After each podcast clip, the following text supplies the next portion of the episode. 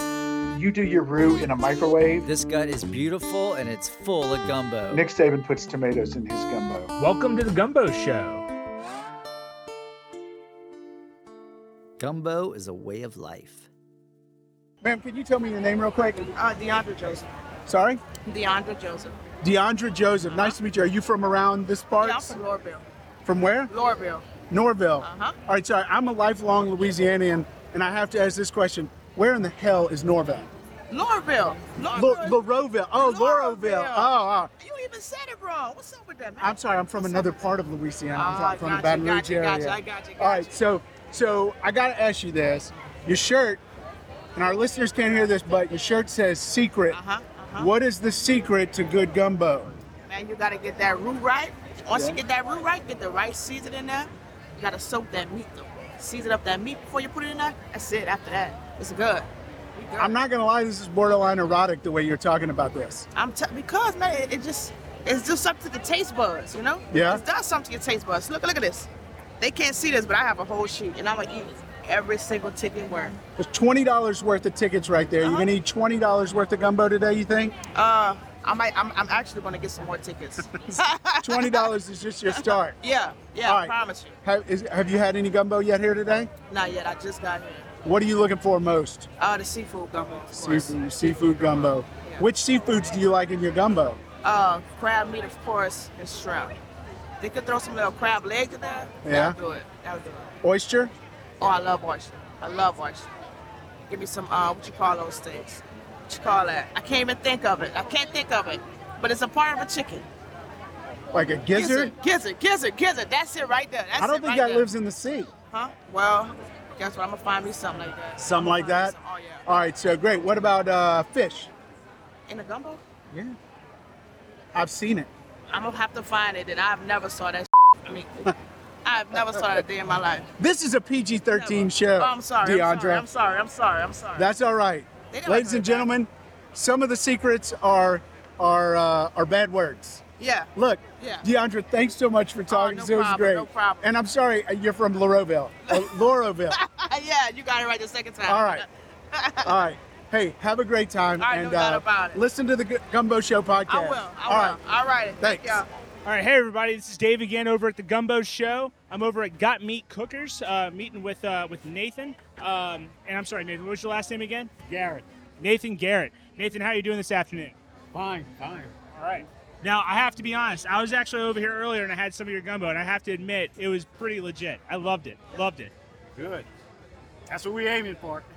Love it. All right. So so tell so tell everyone that's listening to the show uh, what you guys what type of gumbo you guys did today. Okay, we did the melange gumbo, which is because we like okra in our gumbo. We have okra, we have crab, chicken, shrimp. Love it. Love it. Now, uh, I, I, I never, no one ever gives me like their secret ingredient. So I always ask, what's your like, your not so secret ingredient that you think folks should try in their next gumbo? Well, the main not so secret ingredient is right behind the pit. We smoke our chicken before we put it in there. We don't fry it, we smoke it. Interesting. I see. I saw that earlier. I was wondering what you guys were smoking. So you smoked the chicken. All right. And I'm assuming that sausage is regular and dewy sausage. Yeah. Okay. So, uh, so other than that, uh, any for any aspiring gumbo chefs out there, and any tips, tricks, or anything that you think they need to know? No, just keep on cooking. Practice makes perfect. You know, you keep cooking. We cook all. You know, we cook a lot. We we pretty good at it, but we're not perfect. So we we practice a lot. You know, just about every week and every chance we get, we're cooking. I love it. I love it. Now, is this your first year competing? No, no, I've been coming here for what five or six years. Okay. Okay. Now is uh now have have you uh, have you won a- one of these yet before? Are you hoping to win today? Uh, yeah, I'm hoping to win today. I haven't won yet. All right. All right. Well, I, I can tell you, ba- based on what I was tasting, I would say like you're you're, you're in good shape. I was I was I was a All big right. fan, big fan. So all All right, right, Nathan, you have a great day. all right. Thank you. So I'm here. Tell me your name, sir. Rock Alfonso. Rock Alfonso. Correct. Your mama gave you that name? It's easier than my real name. well, that's a great name. You sound like a wrestler. I, Uh, I've been told that before. All right, so we're here on the street just to the side of the Greater Iberia Chamber of Commerce World Championship Gumbo Cook-Off. Why are you here? It's gumbo. I mean, gumbo has to be the greatest food in the world. I mean, you never hear people want to fight after they eat gumbo. I mean, if they had gumbo at World Peace Talks, there would be world peace. So i- it's the best food there is. Whether it's chicken, sausage, it's like pizza. It's all good. Some are just better than others. So what I hear you saying is, if we could get us and maybe like the North Koreans together at the table, like maybe Kim Jong Un, give him a bowl of gumbo, and all of a sudden, hey, we're demilitarizing. Gumbo pre-meeting, it's a done deal. Everybody's like, okay, once a year we got to meet, have gumbo, but we'll keep the peace up. Now, what if Kim Jong Un only eats seafood gumbo? hey, there's room for everybody. That's why it's it's truly an open party system when it comes to gumbo. Yeah. Because whether it's chicken and sausage, whether it's seafood, it's for everybody's palate. If you're not into seafood, hey, grab you some chicken, sausage, duck, and gumbo is another one of those things where the more you put in, the better it comes out tasting. It doesn't mess it up at all. It's like, oh, you want to add some turtle in there? Throw it in there. It's all good. It doesn't matter. Right. Okay. So, how many gumbo bowls have you had today? So far, just two, but I have not yet begun to gumbo. You have not. Oh, that's good. I like to hear that. So, what's what is the best one you've had so far? Um, I did have a pretty good seafood gumbo from I think it was the uh, the print shop, ki- uh, Jane's Prints or whatever. It's all the way along the bayou. So they, were- they were pretty good. They were pretty good. That's interesting. I've heard of a lot. You know, like I've heard of Bayou gumbo, New Orleans gumbo, Cajun gumbo. What you're telling me is print shop gumbo is also good. Hey, I I challenge you to come here and find a bad bowl of gumbo. Some will just be better than others. It's uh, that's the bottom line. Rock, are you from New Iberia? I'm not originally from New Iberia, but I've been living in the Lafayette uh, region for uh, 30 years, and I married a woman from right down the road from New Iberia. So. All right. So our listeners can't see this, but you do have a glorious beer, right? I mean, it is it is beautiful, Yes, right? yes. So, do you ever store bits of gumbo in your beard? No, but it's always good to catch remnants afterwards, Right. so that if you need to relive it right after you ate it, it's good to go. That's great.